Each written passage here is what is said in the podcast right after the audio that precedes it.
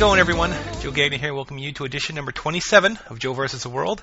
My guest today is making his second appearance on our fine program. You can read his wrestling reviews on the Death Valley Driver video review, as well as all over their board. It's Rob Naylor. Rob, how you doing? Hey, what's up, buddy? Doing well. That's good.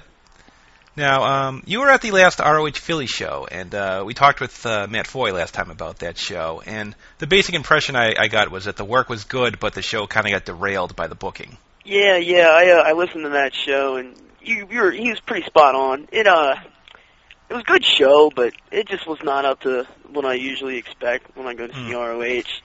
The booking sucked. I mean, they did a lot of stupid stuff. I actually thought Jim Cornette was one of the worst people on the show. He was just horrible in anything he did. It's so weird too, because he's like one of my all-time favorite managers, but just the stuff he was doing with Conan was just boring and lame and the same usual stuff. And he just he's lost a lot, I think, over the years. He used to be really quick-witted, and you know, he'd always have a line here and there. And now it just seems like he's played out, and he just says the same stuff. And I actually liked the post Cage of Death angle with him and Homicide, but they never Mhm. really did anything with it. So Hmm. I guess it's just a you know mercy killing from that angle. It's kind of sucked because when they did the thing in New York City, they had him saying, "Oh, well, you know, you're not going to make it till December." And I figured it'd be like a bounty hunt, like he'd have all these bounty hunters going after him. Like I thought he'd bring back Necro, or we'd have Super Dragon involved, or Abdullah the Butcher. You know, they could have done a lot of creative things with it, and instead we just got like Adam Pearce and a whole lot of Briscoes matches. And God love the Briscoes, but you know they're they're already there. I'd like something a little more interesting. Like, and you when you have someone that's gonna, you know, say he's taking another wrestler out, and you know it's all over. You don't want you want you think outsiders, but I don't know. Maybe I misread the way they were doing things. So No, that actually sounds interesting. I mean, with with indie booking, you can bring in all kinds of guys for a one-time shot. like freaking Kamala, they could have done that. They could have done a lot with that, and they just let it drop. And uh, to me, they better have a hell of a lot of interesting things coming up in the upcoming shows. Like even if you know if it's going to be Side and Danielson for the belt, you know he lost a ton of heat. I mean, he wasn't even over in Philly. It's crazy. Like I don't know if Matt said this, but like during that Carino match, you could have heard a pin drop at multiple moments. Like it was very Mhm. weird, very weird. I think the people were just like, I think there were too many matches. Like the one thing they got right in September in New York City was they had enough. They didn't have too many matches, and like this show between the matches, the angle. I mean, the the added match, Jesus Christmas. I mean, how bad was that? I mean, they Reyes comes out, and no one cares about Reyes. There was really, there was no real reason, like, for people to care about Reyes. Oh yeah, hey, Ricky Reyes is back. You know, it's like, oh okay, great. I don't know. I was pretty negative on it. I thought the best match on the show was Kenta and Sydal, and I guess Kenta stole the whole weekend, so I'm pretty sure you saw the tag match, and I've just heard raves about that thing. Yeah, he had a he had a good Friday. I'll say that much. Yeah, jeez. He, him and Out was awesome. It was like the best Low Ki versus Jay Lethal match you could imagine. Like, he just kicked the crap out of Matt Sydal. And Out had these really great like good guy comebacks, and he hit that snap Rana and got a real nice near fall on that. But like Kenta just kept dominating, dominating, and kicking the crap out of him. And, you know the finish was great too. They they they did a lot of really good stuff. It actually might have been my second favorite Kenta singles match in our. No, wait, wait, wait, wait, wait. Okay, third favorite because Ki and American Dragon matches I thought were, you know, the top notch. But Yeah. I I really really like the the dynamic of having like Kenta kind of half heeling it up a little bit and kicking the crap out of Sydal. So it was mm-hmm. good. I really like that match. Right. Did you pick up any uh, recent DVDs? Oh Jesus, I have far too many of them. I I, I have like eight DVDs, and I don't regularly get many ROH DVDs, but they had them in damn sales, so I ended up getting like Yeah. eight of them in the last two months. So I got, I'm all like, um, I have every single one up to uh New York City, and th- Jesus, nine sixteen is unbelievable. I mean, it was fantastic live, but the tape, everything really translated well. It was it was good stuff. I mean, even the opener, Jack Evans, Jesus, he has gotten really sharp as far as hitting his spots a lot more crisper than he used to. Mhm. And uh Davey, uh, Davey was good. He kicked the crap out of him too. And the Joe Morishima angle, my God, yeah, I, hope it happens. You know, they there's word that says that Morishima might be over on like a Kenta like stay for 2007, which is if that's the truth, God love it because that'd be awesome. Because I Sure. I think him against Aries, him against Davey, him against Nigel, like they could feed him everybody, and like he'd get really good matches out of them, but he'd also like crush the crap out of them, and then like you know get get him and Joe. And I hope that's the way they go with it, but. Hmm. I am up to. Uh, I'll be done with the uh, Unified show to, oh, probably tonight or tomorrow, and then I have I have both Glory by Honors waiting to uh, Yeah. be viewed after Yeah. that. So They'll, they'll be good. I know Unified was decent. I like that a lot.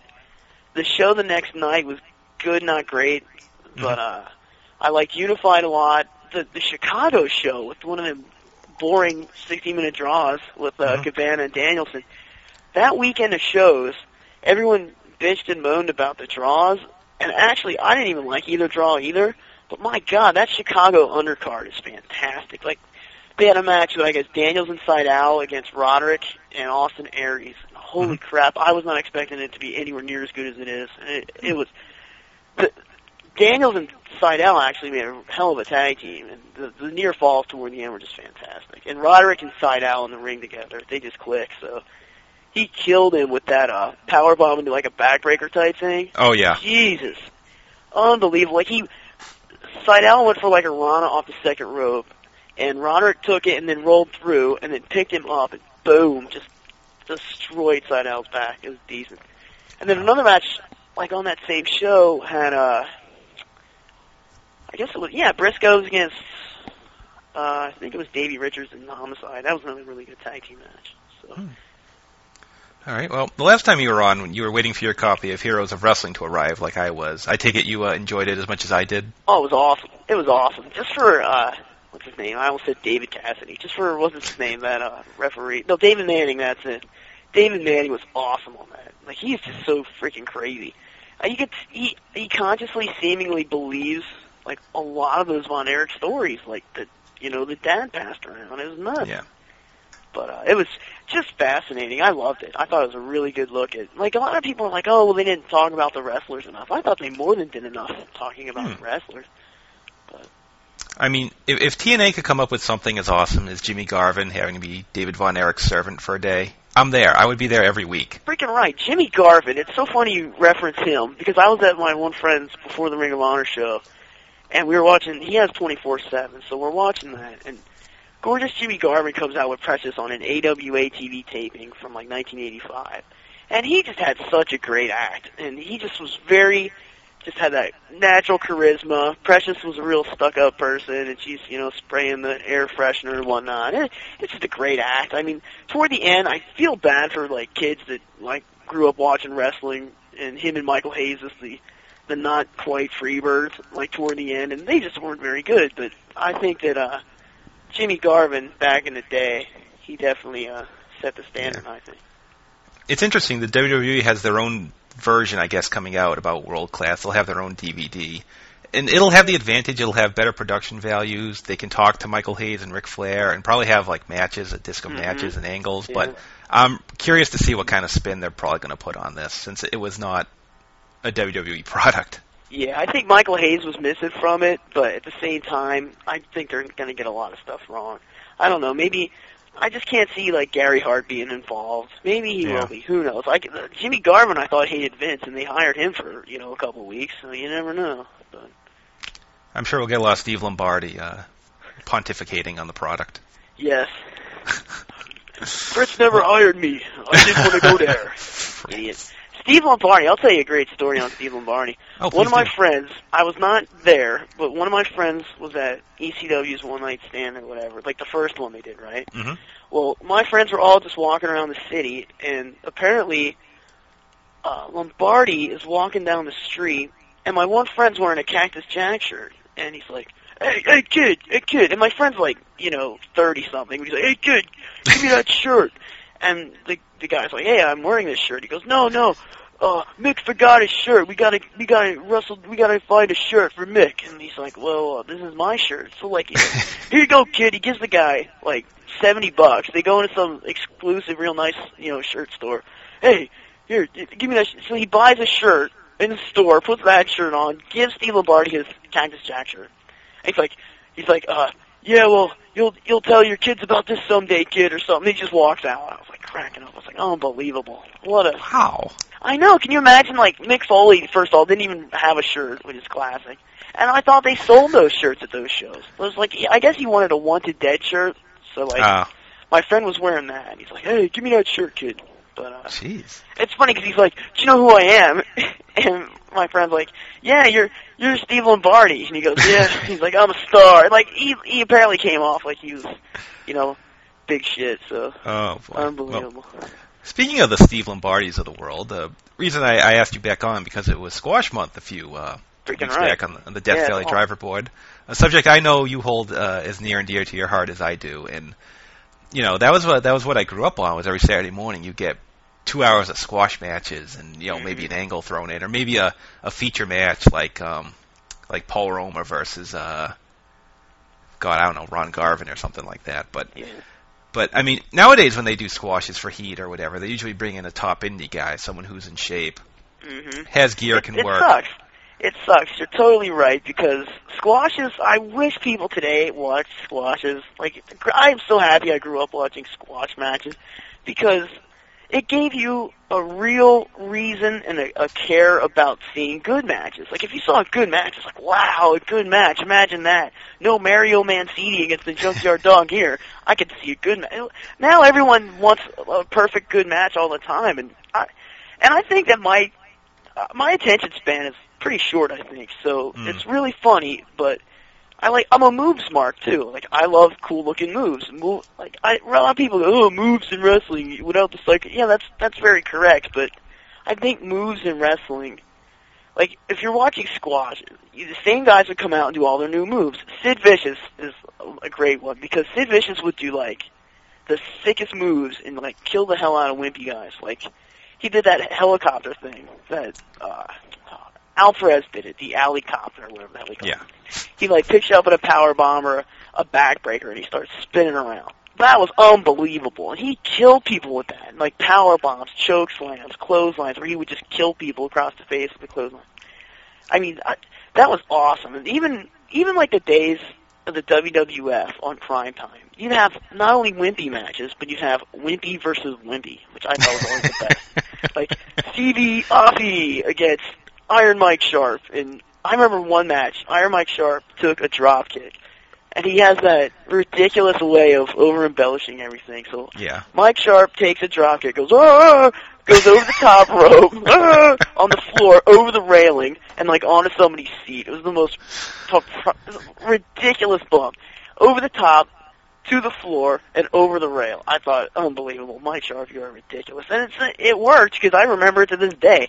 Like I don't remember like what Pedro Morales did against Jimmy Jack Funk that that, that night, but I remember that idiot taking the stupidest bump I've ever seen and taking a count out from CD. Wow. I remember when I was very young, I got a WWF program, and they had an article on uh, on Iron Mike Sharp, kind of like asking what's in the forearm band, and I'm like, wow, this guy's got to be a big star. He's got this article, and and then I never saw him win a win a match ever, Oh. ever. Mike Shaw, another one. Barry O's real good too. Barry O, when I was a little kid, he, yeah, with the O thing. when, when, when I was a little kid, I was like, oh my gosh, Barry O's awesome. He's gonna win a match one day, and like he would be like a wimpy guy that would actually get a lot of offense, and he would not be just one of them paley, like those pale wimpy scrubs that just got the crap kicked out of him. He would actually get some offensive moves. And I remember the one time they had him and the Hart Foundation against like the Killer Bees and the Junkyard Dog. And for whatever reason, I was like, oh my gosh, Barry O's gonna get a win. He's in with the big guys now, and he's gonna actually get a win. And of course, he ended up losing. But you know, it's. And then I found out, I found out way later that he was actually Bob Orton's brother, and I was like, what? His last name really was O. They ruined. Yeah. Oh. I guess he's Randy's uh Randy's uncle. I know, it's crazy. It's crazy. Wow. But I mean, um, I think it was Doug Cordy. He posted a match with Bad News Brown against a man named Steve Reese. And he said Reese resembled someone's drunk uncle, and oh my God, was it so true? He had no Steve Reese. physique. He had a I I mustache. didn't see that. I don't Yeah, even think he was trained. He he couldn't even run the ropes, and, and Bad News just killed him and threw him outside the ring. And it's like, where did they get these guys? Did these yeah, guys wrestle? real bad. Like I remember Toronto Maple Leaf Gardens, they'd have like the best job guys. They're like Frank Rizzo, and be like this real fat, pasty guy, and he couldn't take a bump. And like I remember, he couldn't take any bumps, so like Junkyard Dog gave him a headbutt. He didn't even give him the power slam or anything. He gave him a headbutt. And this guy just fell down and like lied there dead. I was like, what a crappy, wimpy guy. He's not only did he not take any of the moves, he took one headbutt and lost. I was like, God. And like, JYD headbutted everybody, sometimes multiple times, but this wimpy guy sucked so bad that he took one headbutt and that was it. I was like, oh jeez. So yeah, That's they, too bad. the, so the Maple Leaf Gardens wimpy guys were good. I, another thing was uh they had like troops, like George South and all them guys. They all came from the Carolinas and Tom Rocky Stone. I don't know if you remember him, AWA days. Tom Rocky Stone and Rick Gantner and uh, they had Jake the Milkman Milliman or whatever. They had all those guys, and they were all in the Midwest. And hmm, where's some other job guys? The New York ones were good too, like Mario Mancini. oh yeah. Uh, Don Driggers, that was a classic. Uh, hmm, where's some other ones? I can't believe I can't remember them now. Oh, Gino Carabello, that was another classic from the '80s. Gino Carabello, and he often teams with Mario Mancini. wow. what a team. Oh my God, yeah. Are you kidding me? Jesus, that that guy took like Jim Brunzell's dropkick every other week and got pinned. It was unbelievable. But yeah, they uh, I'm trying to think. Of, oh, Moondog Spot. Like he was supposed to. I I never knew he. I even I never knew he was a good wrestler. Like 'cause when I tuned into wrestling, he was always losing every week. So like, okay, Moondog Spot. Well, you know, he sucks. Then I found out he was like a world tag team champion. Was like, okay, Mi- the mighty have fallen. Tony Garea was another one like that. Because Tony Garea, I watched wrestling, and he just was this sucky, you know, job guy, and he always lost. And like, I remember, like in the late '80s, I went to one of my friend's house, and he's like, "Oh, Garea's gonna make a comeback," and I go, "Make a comeback?" I said, "He never wins any matches." And he's like, "Oh, well, he was a WWF World Tag Team Champion with, you know, Ivan Putski or whatever." I'm like, "What? Like, you gotta be kidding me!" But yeah, Tony Garea. And he was the one that would actually get some offensive moves in, but he still, you know, kind of sucked and never won. So it was always weird the way Vince would do that. It was almost like he was pun- punishing the people. Like he's like, okay, I'll keep you around, but like you're gonna lose every Saturday on TV. Yeah, it, it's always a bad sign when you're teaming up with uh with a job guy like like you see Virgil teaming up with uh Dan Dubiel or something like that. Yeah, yeah, you're like- right. I remember that too because I remember the day I knew Outback Jack was never gonna make it. Outback Jack was feuding with like Killer Khan. He had a couple squash matches. Like he had the wimpy matches, but then Demolition wrestled Outback Jack and SD Jones. all over Outback Jack now. I don't even remember if he had a match after that, but as soon as he was teaming with Special Delivery, I knew it was all over. He didn't have any music or nothing. They took the music away. Once you had a wimpy match, you didn't even deserve music. So, you know. I mean, I, as soon as I saw it, they're like, Antigua in the West Indies, S.D. Jones, and he does his little Caribbean dance, and then all of a sudden they pan over, and they're like, yeah, yeah, here's the Outback Jack. And I was like, oh, wow. Because, like, he was like, he had all them stupid vignettes for, like, I'd say four or five months with the Oh, tiny yeah. kangaroo down crap. And Yep. I was like, wow, this guy's really, he's really something. I've never heard him in any other wrestling, you know, league, but they're really pushing this guy, and then he showed up, and Jesus, he sucks. Yeah, he um he maybe uh he had his own those big uh rubber action figures they had. He may have been Yeah, uh, yeah, they had, and I guess they stopped making him after he became a wimpy guy. I can't imagine. Although S.D. Jones also had one of them dolls, like he had one of them action figures. 'cause I remember they had one. I immediately thought it was the coolest thing ever. Because when I was a kid, I liked all the the wimpy, so I was like, oh wow, I wonder if they're gonna make Mario Mancini next month. You know? it never happened though. I was No. like, Jesus, you know, uh, the world needed a Mr. X or a Golden Terror action figure. That would be great. Honestly, with all this Legends crap that WWF comes out with, they had a real mind for a, a niche market, they'd like redo like all the wimpy guy action figures. They the contract, like wimpy guys, who, you know, they they you know sign away their names for a donut. I mean, they don't care. Those guys, they, they lost all the time. But to me, they were on TV. You know what I mean? I mean, some Sure. of those guys, you turn on like WWF, and then you watch NWA, and then you watch AWA, and they might have been on all three. There was that one Pete Sanchez was one of those guys. Like he'd always he'd be on all the different TV shows. Yeah. That's why people were like, dude, you're insane for remembering all these people. And I'm like, dude, they were on every freaking wrestling show I watched as a kid, almost more than the stars were. Although NWA sucked, because they didn't announce the names. Like in WWF, Finkel would announce, like, if, you know, Bob Bradley was wrestling, he would at least be announced. In the NWA, they'd cut from the commercial, and you would just see Ron Bass in one corner and like nameless job guy Ted in the other corner. You know what I mean? He'd get his ass kicked, and you're like, oh wow, that poor guy. But they, Yep. sometimes David Crockett, when he wasn't having a seizure, would actually say the names of the people. So I remember the Golden Terror was really good because you always like a mask job guy. At least it's a gimmick. I mean, you're losing all the time, but like the Thunderfoots, I remember them too. The Thunderfoots and the Mulkeys. That had been a titanic feud. They needed to do that. I remember Damn someone, Dusty Rhodes. So, someone posted a uh, disorderly conduct squash match where they were the squashers and not the squashies. For I know, disorderly conduct. A lot of times the squash guys were actually good wrestlers in other leagues. Like I remember there was a team, uh, the Jeffers, Tom and Mike Jeffers or whatever, but they were actually called the Mod Squad in other places, like Oh. Central States and Memphis, and they were actually a pretty decent team. And like when they were in NWA, they were just like Tom and Mark Jeffers, and they had no sunglasses or no gimmicks or jackets or you know police helmets or whatever the hell they wore, and they just got their asses kicked. I never understood. Like, uh, like then I'd see them in Memphis winning and everything. I'd be like, hey, what, what the hell's going on?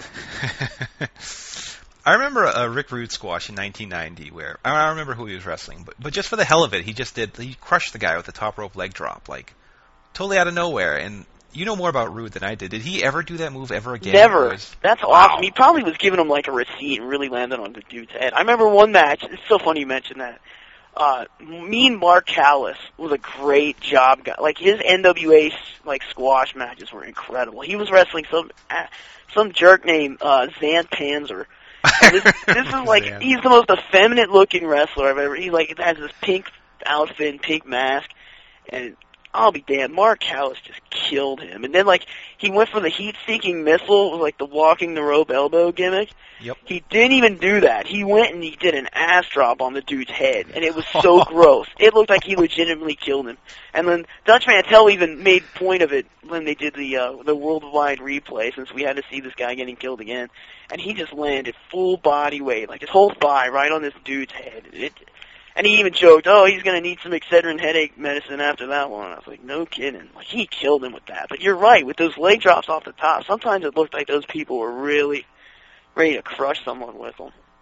I remember um, Mean Mark was very over to, to me and our friends because of the heart punch. And I remember when, after the squash match, he did it to the ref, and all these other refs ran in. He just had a pile of refs. He just laid out with a heart punch, and it's like you know, you punch the hard, you know, skips a beat. I guess that makes sense. You know, Yeah, why not? It made logical sense. But I remember he hit one guy with a heart punch, and I had on a tape. And the guy, the wimpy guy, sucked so bad. But he gave him the heart punch, and the wimpy guy like went into a standing seizure. I was just cracking up. I thought it was all. And then like all of a sudden he does standing seizure, and then like he takes a perfect jumping back bump afterwards, which made it ridiculous. And then like not only that, but then he didn't even finish people with that. Then he climbed to the top after you know caving their heart in and like dropping elbows. So. Hmm. But yeah, he was cool. I loved me Mark Callous. I the Undertaker I liked when he first showed up. Like it's a little bit old now, but Yeah. you know, at the time, like his squash matches ruled. Like he was killing people in the NWA with Paul Lee. That was a, that was a good team. uh, there was also uh, Yokozuna squash against the aforementioned Dan Dubiel, where when Yoko did the banzai drop, he'd usually kind of land on his feet and then sit on the guy. And Not he that- killed him with it. I saw that. Yeah. He- yeah, that VRR posted that. and I loved it. Like he killed that guy with that. I don't know what the hell happened, but he squashed the crap out of that dude. I think he He may have slipped. or something because he just landed full bore on the guy, and you could see the guy he- talking to the ref afterwards, like, Yeah, he Like, killed him. "I, I give up. You know, I'm, I'm retiring." It's funny you brought him up because like a week ago, one of my friends was at the ROH show. He's like a long time WWF fan. Hmm. He tapes so much WWF, and like I went up to him. And I said, "Yeah, man." I said, "You have everything on tape, right?" He's like, "Yeah, pretty much." And I was like, "Man," I said, "You know what? I'd love to see a comp of." He goes, "Oh no." Yeah, he, people know me, my ridiculous comps. Like I have an Interview comp. And I actually pass that around for people because it's classic. I mean, uh, I'll get Oh. into that later, but yeah. So then uh this guy's like, "Yeah, well, who do you want now?" I said, "I want a Yokozuna wimpy guy comp." And he goes, "Are you?" Sh-? He's like, "You got to be kidding me." I said, "Yeah." I said, "You taped all the challenges and superstars, right?" I go, "He squashed people for like months on that before they ever had him in like actual matches." Yeah. And then like this guy not only has that, but he has all the old Coliseum home videos. So I go, oh yeah, do you have that one where him and Fuji are eating rice at the sushi bar? He's like, yeah, yeah. I go, put that on too. He's like, awesome. So yeah, I, I the El Gigante. Uh, here's this. Here, my favorite moment ever. El Gigante. Sid Vicious was going to leave WCW, and WW, and I guess I didn't know it at the time, but Jim Ross was buried Sid Vicious so bad on commentary for weeks, and I never understood why. He still had the match at El Gigante coming up, so I was like, well, how come Ross is making like he's making it sound like it's not even going to be a match? So then, uh, Larry Zbyszko had this brush with greatness interview segment, and I guess El Gigante was the uh, the interviewer or interviewee, I should say, Mhm. and uh, he comes out to the ring and he's doing his his promo. I want the belt, and he's saying, uh, what's oh, I don't like what happened to Brian Pillman, and then he said something else, and Sid Vicious comes out with a stretcher. I'm like, oh, this is gonna get good now, and uh, Sid Vicious has an equally bad promo in the same uh, interview. And he's like, I'm Sid Vicious, and I'm gonna kill you, stupid man, and like, and uh, when he goes, I'm Sid Vicious, Jim Ross, who does the inter- who does the commentary for this New York show with Paul Lee goes, who cares? And I rule the world. And I was like, whoa, Ross just said he didn't care. And then they pitch it back into Larry. And Paul E.'s on commentary too. So he pitches it back into Larry. Larry goes up to El Gigante with the microphone. And he says, do you have anything to say to that? El Gigante puts his hand up in the air. And he goes, Miss Robert! Was like, what? And uh, Jim Ross saves it by going, I think he just, oh no, he said, that claw rules the world, Paulie, I'll interpret. And then Paulie goes, you'll need to. And then, uh, Zbyszko just gets this deadpan look on his face and he goes, the man just said his hand rules the world. and then he looks at me, look it, and he just wraps it up from there. It's the, the line with the man saying his hand rules the world is the funniest thing I've ever seen. Like, I was dying. I think Sid Vicious even started laughing at ringside. It was great. It was unbelievable. And he has so many other very hidden, like, hidden gem promos. Him and Missy Hyatt, like, okay, him and Missy Hyatt opened worldwide the one time, and, uh, she's there looking all slutty, and he's, like, with her, hanging out, and all of a sudden, she goes, I want to dance, El Gigante, I want to dance. And, like, she starts shaking it, and El Gigante looks at her, and he goes, I want to dance. And, like, he starts dancing with Missy Hyatt. These, these things need to be put out on tape or not, not on 24/7 even. I mean, that is classic. Like you have him putting moves on Missy Hyatt. It's just sick. I couldn't believe it. El Gigante, he is the worst wrestler I've ever seen in my life, but he's so bad he's good. Yeah, even his squash matches were. Yeah, you're not even kidding. Someone had that thing and said, "Oh well, you know, this person never had a good match." And I said, "Well, he had a good match with Kenny Kendall. You know, I know these job guys." And I was like, "That was damn good squash. Squash is a good match. Why not?" So yeah, he was good. If I was booking in the '80s, I'd have booked Zeus against El Gigante. And just Wow. watch people kill themselves in the arena because that would just be brutal. oh my god, it would suck. I can't imagine. Uh, I wish I actually had a permanent tape of squash matches I made in like 1990. God knows where it is now, but th- th- I had like a like a big boss man squash with Pez Whatley that went like 10 minutes, and he just beat on him for like 10, 10 straight minutes. I'm like, wow, this is long. Was that the time where he was a bad guy and he was chaining him to the ropes and beating him up afterwards? No, he had, he had just turned. This was like oh, oh, okay. spring of 1990. So That's another thing that you don't have anymore because no more squashes. Is you could get gimmicks and characters over. Like you had Million Dollar Man putting the dollar in the dude's mouth, and you had Jake and the Snake, and you had Boss Man beating people up after the match. Now you don't have much like that. And now everybody's kind of the same. Like I don't know about you, but I hate wrestling on TV more than I ever have in my life. Like I love wrestling, but I don't even like SmackDown. I never see it, but when I see Yeah. it, I really don't even care for it. Like I I know people love it, but I I just, I don't know. It just doesn't do it for me. I Finlay's good and all, but aside from that, I just don't really see too much of an upside to that show either. yep. I see that they tape that Wrestling Society X. Oh yeah. I must be freaking crazy because I actually am looking forward to it, which is horrible because I look forward to all the new wrestling on TV and it always sucks and I just complain. but I like the idea of like the David McLane style. Like we're gonna have Hicks or you know white trash trailer people with Nate Webb and uh, who's his partner? Uh, Josh Abercrombie, and then you have. uh I guess they're doing Jimmy Jacobs and Tyler Black are doing like an emo thing, and then I think uh, I've heard Vic Grimes is going to team up with Eric Cannon. It just seems like a bunch. They're putting like like everyone has like their own niche and their own Yeah. character, and I like that. I mean, it's simple. I wish they had wimpy matches. That'd make it even cooler.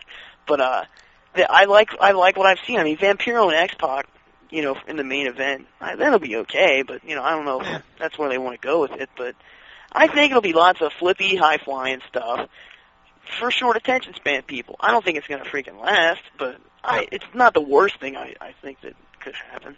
No, it'll, it'll either be pretty good or, or possibly atrocious, depending. Yeah, yeah, exactly. Like I, I know that Kevin Kleinrock guy's behind it. I guess he had a lot to do with XPW. Which another thing that you know, why not? I'll admit this too. I actually thought the XPW TV show was just so entertaining. It was horrible. Don't get me wrong. The wrestling was the worst wrestling in the history of wrestling, and Chris Kloss was a complete idiot. But I just thought that Chris Kloss and uh, what was his name? Not Ron Rivera. Larry Rivera. Larry Rivera. Jesus, he was hilarious. Oh my god, that guy was funny. I remember the one time Super Dragon was wrestling Rising Sun, and Larry Rivera just goes on this rant because I guess Rising Sun missed a plancher and something. And oh, what exactly did he say? He's just going off and he goes, oh, "Rising Sun is the the number one." The number one, one ten percent, ten percent wrestler in the world, and like Chris Kloss goes, I have no idea what you just said. And no, he's like, Larry Rivera, your English is as good as your, no, your mathematics is as good as your English or something. I was just dying. It's funny. I mean, if you watch that back, if you can get past all the sleaziness and all the horrible wrestling and Larry Rivera is so freaking funny. Why he's not a commentator doing something in wrestling still? Maybe he is. I don't even know. I might be out of the loop. But I always thought he was freaking hilarious. Now, uh, you you had sent a couple topics you wanted to discuss. One of them was Konga the Barbarian. Oh yeah, yeah. Another one is just totally miss. You know, people don't appreciate him like they should. I hear he's still around. I don't know. Hmm. I, I hear he's wrestling in the Midwest now and then. That's Really? the freaking guy who I'd book. Put him against Necro Butcher. How awesome would that be? Just have him out there destroying the hell out of Necro Butcher, who's now bald, by the way. I heard Uh, that. Yeah, it's crazy. How but, far uh, back does uh, Konga go? I just remember him in the uh, Powers of Pain. He was in the NWA for. He was actually Tonga John in like 1983 and 84, and then he went. John. I know, right? And then he went to uh he went to the NWA and he was in Paul Jones's army and he was just he really didn't do nothing. Like I he was awesome. He like killed people on the squashes. And I always remember thinking to myself, how come he doesn't wrestle Dusty? How come he doesn't wrestle Magnum? How come he doesn't wrestle Ric Flair? He'd always wrestle like Rocky King or Jimmy Boogie Woogie Man Valiant or your your boy Pez Whatley or Mhm. you know, he, uh, oh, who else? Ricky Lee Jones, Manny Fernandez, and the Fernandez matches I loved. I mean, don't get me wrong, but he just never was ever pushed any higher than like lower mid card. So when he actually got the Powers of Pain tag team push, I was happy. But I, he never got any credit. Like I really think that guys like him, Hercules Hernandez, they get panned by Meltzer and all those smart people saying, "Oh, they suck." I don't think they suck at all. I think they're actually both really good. Hercules Hernandez in particular. I know they wrestled in the WWF, so if anyone listens to this and you know about if that match exists on tape, give me a holler. That'd be good. Hercules Hernandez and uh, the Barbarian. Sure. I remember the Barbarian match against Tito Santana at WrestleMania 6 where Tito The clothesline, right? Yeah, the clothesline Oh my where he God, takes it was the bump awesome. on his neck. I knew exactly where you're going with that one. That Yep. was awesome. I was why why the hell didn't they push into the moon? That I mean, they pushed him a little bit. And then I remember the one Royal Rumble or Survivor Series, him and Hogan were left. And of course, I Yes. knew he wasn't going to win. But Jesus, if I wasn't cheering the TV for him to kill Hulk Hogan. That was Survivor Series 90, I believe. Yeah, yeah. I was always mad that they took they put the the horns and stuff on him, which I thought was kind of corny. Because I just liked him as barbarian. But Yeah. I guess they thought it would get over a little better. But then the Viking or whatever that guy John Nord came to, and you know, it was just too many goofy Yeah. And uh, you also had Larry Winters in the AWA. Yeah, okay, that's what happened. So I'm watching that 24/7, and it was the first ever AWA TV show that aired on ESPN. And I remember to the day, I'm that was actually my first when I first got into wrestling. That same week in 1985, AWA started being on TV, and I remember watching the show, and Larry Winters of ECW fame or Tri-State Wrestling fame, or you know, Philadelphia independent fame, he was actually on the first ever AWA show, and I could not freaking believe it because I remember he was in on one of the first shows I ever went to see at the time. And I ne- I always figured they'd have the Midwest guys in the AWA, but I also never I forgot that the AWA was actually running in New Jersey and Philly. So I guess it was at some casino. But Larry freaking Winters was on that show. I think oh yeah, King Kalua. Do you know who that is? Yeah. He's another one of them North. Yeah, he was on there too. And I was cracking up because I had never heard of King Kalua being in uh, AWA, but there he was, wrestling the Long Riders or something. I was like, what? All right. Well, time for a topic uh, very also near and dear to my heart. Uh, I was I was watching the Brian Pillman DVD, and they showed the match where he and uh, Tom Zenk won the U.S. Tag titles, or they they won a they beat the Freebirds in a tournament final for the U.S. Tag titles. I always liked the the idea of the U.S. a secondary tag title belt. oh, definitely. Normally, it's it's hard for uh, you know a federation to come up with a like a nor- like a just one tag team division, but hmm to have this offshoot I thought was fun. So I I want to go over kind of the history of the the U.S. tag titles in the 90s Hmm. because we had uh we had Z-Man and Brian Pillman won them. They beat the Freebirds and they had a match at Wrestle War 90 against the Freebirds. I think went 25 minutes, and I I've heard is uh, about 24 minutes too long, but I don't know. I don't know. That was a pay per view. I remember the matches just went insanely long. Like that was a 45 minute Luger Flair match, and uh this match went 25 minutes. But then they moved to the Midnight Express at Capital Combat 90, which is an awesome match. And the Express had uh, that match against the Southern Boys from Great American Bash 90. You've Yeah, yeah, seen that yeah. one. That's an awesome match. Yeah, it is. All right. Then they moved to the Steiner Brothers at a house show in New Jersey. And I remember uh, that. I remember yeah. that. That was Steiner that was actually when NWA New York was on, where I was telling you about Paulie and Jim Ross doing the commentary, and I remember them hyping that up real big. And it was a house show. You're right, the Meadowlands, I believe that was. Yeah, it was at the Meadowlands, and uh, the Steiners had a match against the Nasty Boys at Halloween Havoc '90, which was really one of the Nasty Boys' uh, finer moments in wrestling. I'm not even gonna lie. That is probably, if I had to pick, and I wasn't lying, that's probably one of my top ten matches I've ever seen in my life. Really? I freaking love that match. And uh, yes, there's a thousand moves in it, but that's the Nasty Boys brawling in that match is some of the best brawling I've ever seen. They are incredible brawlers. You take that match and you take their matches with Max Payne and Cactus and Kevin Sullivan and Cactus. They're very underrated brawling. Just ask Ken Shamrock. I'm telling you, they are really, really freaking good brawlers. And the Steiners, I don't think they did a lot with the belts after that. They had they were clashes of champions. They would just fight like Magnum Force and um, Oh yeah, yeah, and Kevin oh, Nash and that dude. team. Yeah, Magnum. No, Force. it was um, it was Jeff Warner and someone else. Oh, And, Maximum uh, Overdrive too. yes, that was you- it, Holy crap! I. I can't believe you're unearthing these memories, but yeah, I remember that. Yep. there was Magnum Force, and there was uh Maximum Overdrive, and yeah, what the hell happened? I I remember who the exact last tag team champions were. Right? Wasn't Oh, it? we'll get we'll get to that in a second when All right, all right. The, the random team generator. But oh god, Magnum Force. That was the same clash as the infamous Sid Nightstalker match. And, oh uh, Christ, that was real bad. That was bad. That was when Ted Petty was in that. Uh, Yes. World, United States, United Nations, uh, National Geographic, uh, Tag Yes. Team Championship thing, which just went abysmally wrong. It was just so bad. it was the South African finals of the. Oh my the- god, the yeah, that was O'Connor. horrible. Oh, so. I remember watching that and literally like looking at the TV and saying, "What the hell is WCW doing?" And I was only like 12 when that happened. I was like, "What is Yeah. going on?" It was really bad. And uh, let's see, Steiners gave up the belts when they won the tag titles, and the Freebirds won them from uh, who was it? The Young Pistols, I think, at that point. And this is where Right. things start to go awry. Yeah, yeah, yeah, yeah. I remember because Fantasia debuted Yep. at one of them. Uh, what was the? It was a pay per view. I forget. What Wrestle War '91, I want to say. Called. No, no, no, no. Wait, it was the one where Sid Vicious actually wrestled El Gigante because that's the theme.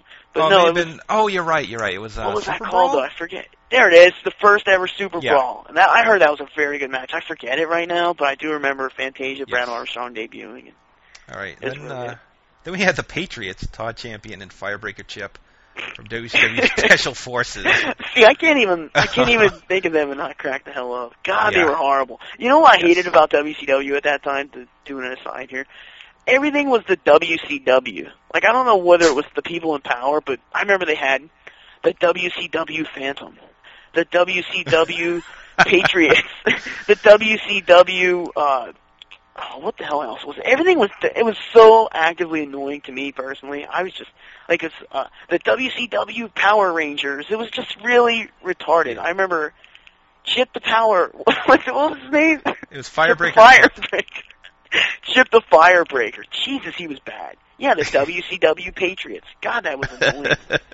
oh, I hated that time. This is around 1991 you're talking about here, I think. Late '91. We're Yeah. getting into. So Then we had uh, the Young Pistols winning them, which I don't remember at all. Yeah, me Then- neither. Then they started pulling out. I swear to God, a random team generator because then we had Ron Simmons and Big Josh as the champs. Holy crap, that's right. They were the champs. Yeah, I don't. Did anyone beat them? Then we This had is uh, nuts. I can't believe you're saying all this. I don't remember a lot of this stuff. Oh, and yeah. It, it was happening. then we had Greg Valentine and Terry Taylor. Oh, the Taylor Made Man. Okay, I remember it now. Uh, it's Yep. starting to all come together. Then we had the the Freebirds again, Oh, and yeah. then the the final champs, Derry You Dick know. Slater and, and the Barbarian. Freaking right. I was. That's the one thing that I did remember because I remember I used to get the Pro Wrestling Illustrated weekly, and I remember getting it. and I remember reading that result, and like everyone else on the planet, just saying, "What the frick is? Like, why the hell?" They never teamed. First of all, Dick Slater and the Barbarian never teamed at the time. Dick Slater, I don't even think was on. I don't even think he was in WCW, or if he was, he was, he was barely on. I don't understand it, and like, and then they just they they ended the belts. What a stupid way to end the belts on such a like lame duck tag team. I like them both, but it just really Yeah, was a weird. lot. I I actually have the the TV from that time where Bill Watts came out and said there are too many titles. If this is when they brought back the um, the NWA tag titles, yeah, the WCW Yeah, tag yeah, titles, yeah. and this. So he's like, on this date, uh, we're just going to drop them. And he's like, but teams are hotly contesting it because they want to be the last team that's the champs. And I'm like, that that doesn't make any sense. I also remember something else that didn't make sense at that time was when the they were going to uh no more top rope rules. Okay, Oh, yeah. that rule came out. And then on a Clash of the Champions, one of the funniest exchanges ever between commentators, because they were doing a 900 line number to steal people's, I mean, to uh, get people's uh, impressions on what, whether they should bring the ropes back. And uh, Jim Ross was doing one of his, uh, you know, shills. He's like, "Do you want to have the belt, the rope rule rescinded? Are they going to rescind the rule? Let's rescind it." And he said the word rescind like 37 times in one match. And Jesse the Body Ventura, our future governor, an intellectual, like, just unbelievable genius, he says, what does rescind mean? And I'm dying. I was like, oh my god, this is great. And looking back on it now, it's even funnier. I was like, oh my god, what an idiot. But yeah, I, I'm stupid too. They should have just. I mean, oh, I think a lot of the kids watching at the time probably had no freaking clue what rescind meant either. So while he Yeah. was doing a good job shilling like he's supposed to, he should have used a, a term that most of the uh, wrestling fans would have understood. Rescind, God knows God. Uncle Jesse can't remember it. No, none of the fans. Uh, so yeah, that was the glorious history of the U.S. tag titles. Yeah, that's cr- that's crazy. I didn't remember a lot of that. Then when you said Big Josh and Ron Simmons, I remembered it though. Oof. Big So- Josh. Big Josh, yeah, you had a lot of uh, WCW fun back then. Oh God, yeah. WCW was great. Yeah. I even liked it when it wasn't good, because even when it was corny with like the Chamber of Horrors and oh the WCW creatures or something. I'm I'm telling you, man, 1991 was the year the WCW attached to everything. It was so pathetic. Wasn't like one of the Phantoms the uh, recently deceased Joey Maggs? Oh, I know, right? How sad is that? Joey Maggs, Yeah. he was awesome. He was a good was. jobber. He was also probably in the best Sid squash match I've ever seen.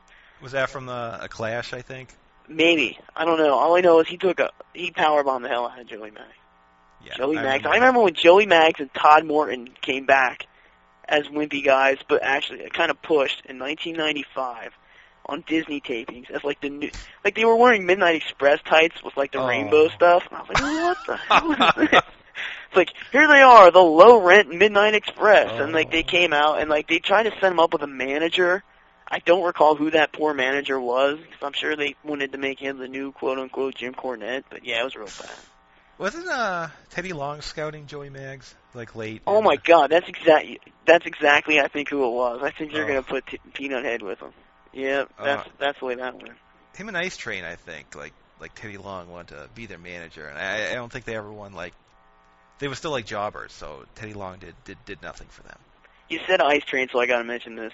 Uh, first time I ever saw Ice Train, and this is why squash matches are valuable. I thought Ice Train was like going to be the next biggest wrestling star in the world, and at the same time, Meltzer hated him, and everyone said he was a backyarder and just terrible. And he wrestled some job guy on them Florida Disney tapings, and he did so many cool power moves and like press slams and clotheslines, and this job guy made him look like a million bucks. The only thing I recall being really annoyed with about him, he'd do a move, like this is his first matches, I think. He'd do a move, he'd look into the camera and go choo choo, and like he did that like 15 times. Hit a clothesline, choo choo. Hit like a, a hip toss, choo choo. Power slam, choo choo, and like Thunderbolt Patterson, who's one of the more annoying managers of all time, he was on the outside too. And every time Ice Train did a move, he'd like grimace or tweak or like he's just being real weird too. So I'm glad none of that worked out. Uh, I remember the Fire and Ice tag team with him and Scott Norton. They, Yeah, they yeah. Fine U.S. tag champs had the belts. Yeah, they did good with uh, the Steiners. They had a good match. I like that. Uh, well, do you have uh, anything else you'd like to discuss today, or? Pretty much no. That was we ran the gamut on the uh, the job guys and all that other ridiculous excess. Yes. Not too much ROH talk. God knows I'm actually tired of it. I've watched entirely too much of late. I I, never thought I'd get sick of like my favorite wrestling company, but too many DVDs, man. It's just Yeah. getting crazy. So I hear you. So uh, everyone head over to DeathValleyDriver.com. You can read uh, an ROH review. I think Unified is up in the most recent. yeah, we're gonna do a road report for this past show in Philadelphia. Me, Tom, and Phil, and we're probably gonna also in the future. I'll plug this. We're gonna do a that 916 New York City show. We're all gonna do a review on that one, so that'll Oh. be good too. Very good stuff. So everyone head there, and uh, I encourage everyone to visit JoeVersusTheWorld.com. We have a full archive of shows, including Rob's previous appearance at Show 19, which is also very, very fun. I think that's it. Do you have any final words, Rob? Uh, God bless America, and uh, right. everyone. Uh, have a good week. I guess that's it. All right. Could you uh, could you imitate Iron Mike Sharpe again?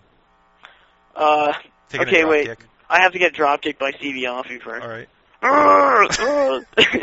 there it is. It's uh. Uh, Uh, no, no, that'll be the new thing. Every time I'm on this show, and hopefully it'll be at least 50 more times, I'll do an impression, a horrible impression at that, of all different other people. Next show, Rowdy Roddy Piper impression, and it's one. Oh, make a note. Well, we will certainly get you on uh, very near future. For Awesome, man. Thanks for having me on, man down memory lane. I want to thank everyone for listening. Uh, I will be back very soon. We, are going to have a big Thanksgiving week, probably numerous shows. And uh, I encourage everyone to listen. And uh, thanks again, and I will talk to you soon.